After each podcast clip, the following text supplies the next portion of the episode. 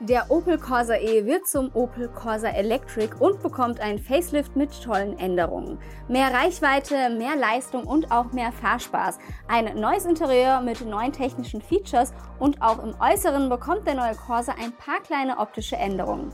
Wir schauen uns das Elektroauto heute mal genauer an und zeigen euch alle Änderungen bei der Technik, dem äußeren Erscheinungsbild und im Innenraum. Ich würde sagen, wir legen los. Wenn ihr bereits ein E-Auto habt, dann könnt ihr jetzt mit der THG-Quote und der E-Prämie zusätzlich Geld bekommen.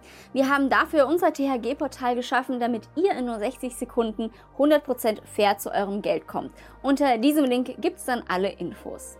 So, starten wir mal bei der Technik im neuen Opel Corsa Electric. Da wird der Corsa Electric so ausgestattet werden, wie auch schon seine anderen aktuellen Stellantis-Brüder.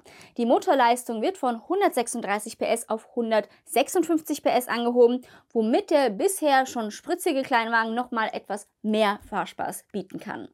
Daten zur Beschleunigung des neuen Electric Corsa haben wir noch nicht. Das bisherige Modell hat allerdings 8,7 Sekunden von 0 auf 100 km/h gebraucht. Der neue dürfte also eigentlich etwas schneller werden.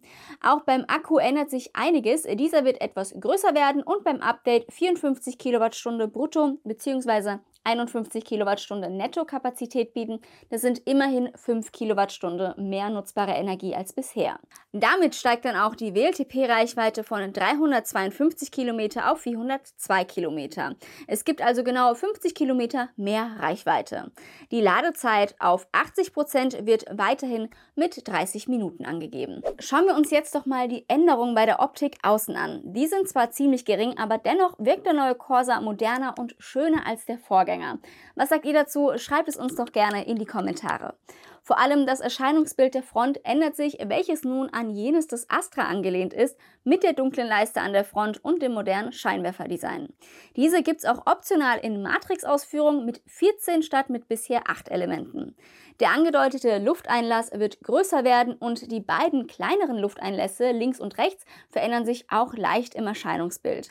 Hinten wandert nur die Modellbezeichnung in die Mitte der Heckklappe. Wir werfen nun noch einen Blick ins Interieur des neuen Opel Corsa Electric Electric. Hier gibt es nämlich mehr Neuerungen zu bestaunen. So bekommt der neue Elektro Corsa neue Sitzmuster sowie ein neues Fahrstufenwählhebeldesign und auch das Lenkrad wird hier in angepasster Optik erstrahlen.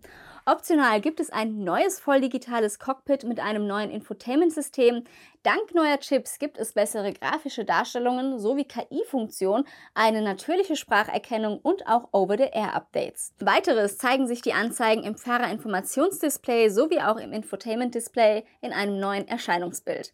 Apple CarPlay sowie Android Auto lassen sich nun kabellos nutzen und auch entsprechende Mobiltelefone können auch kabellos geladen werden. Also insgesamt muss ich sagen, kommen gute Änderungen beim Corsa und das ohnehin schon praktische Elektroauto wird dadurch noch besser werden.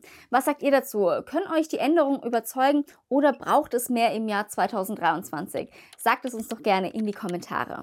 Jetzt bleibt eigentlich nur noch eine Frage, was muss man bezahlen, um den neuen Corsa Electric fahren zu können?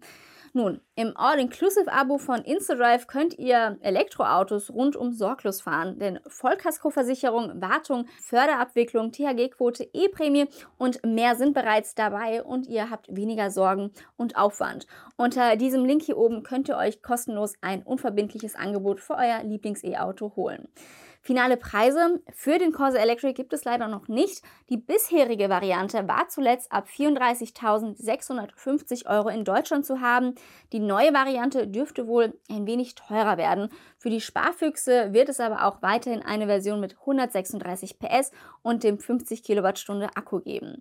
So wie ja bisher. Wie die zukünftigen Preise aussehen werden, ist zwar noch nicht ganz klar, es sollte aber hier nicht so stark vom bisherigen Preis abweichen. Der neue Opel Corsa Electric ist unser Auto der Woche gewesen und damit verabschiede ich mich jetzt von euch. Verpasst dem Video doch gerne einen Daumen nach oben und auch über einen Kommentar freuen wir uns. Abonniert doch gerne den Kanal und aktiviert die Glocke, um keine weiteren Videos zu verpassen. Damit würde ich sagen, ich wünsche euch wie immer einen ganz schönen Tag oder Abend. Wir sehen uns nächste Woche. Passt auf euch auf. Ciao.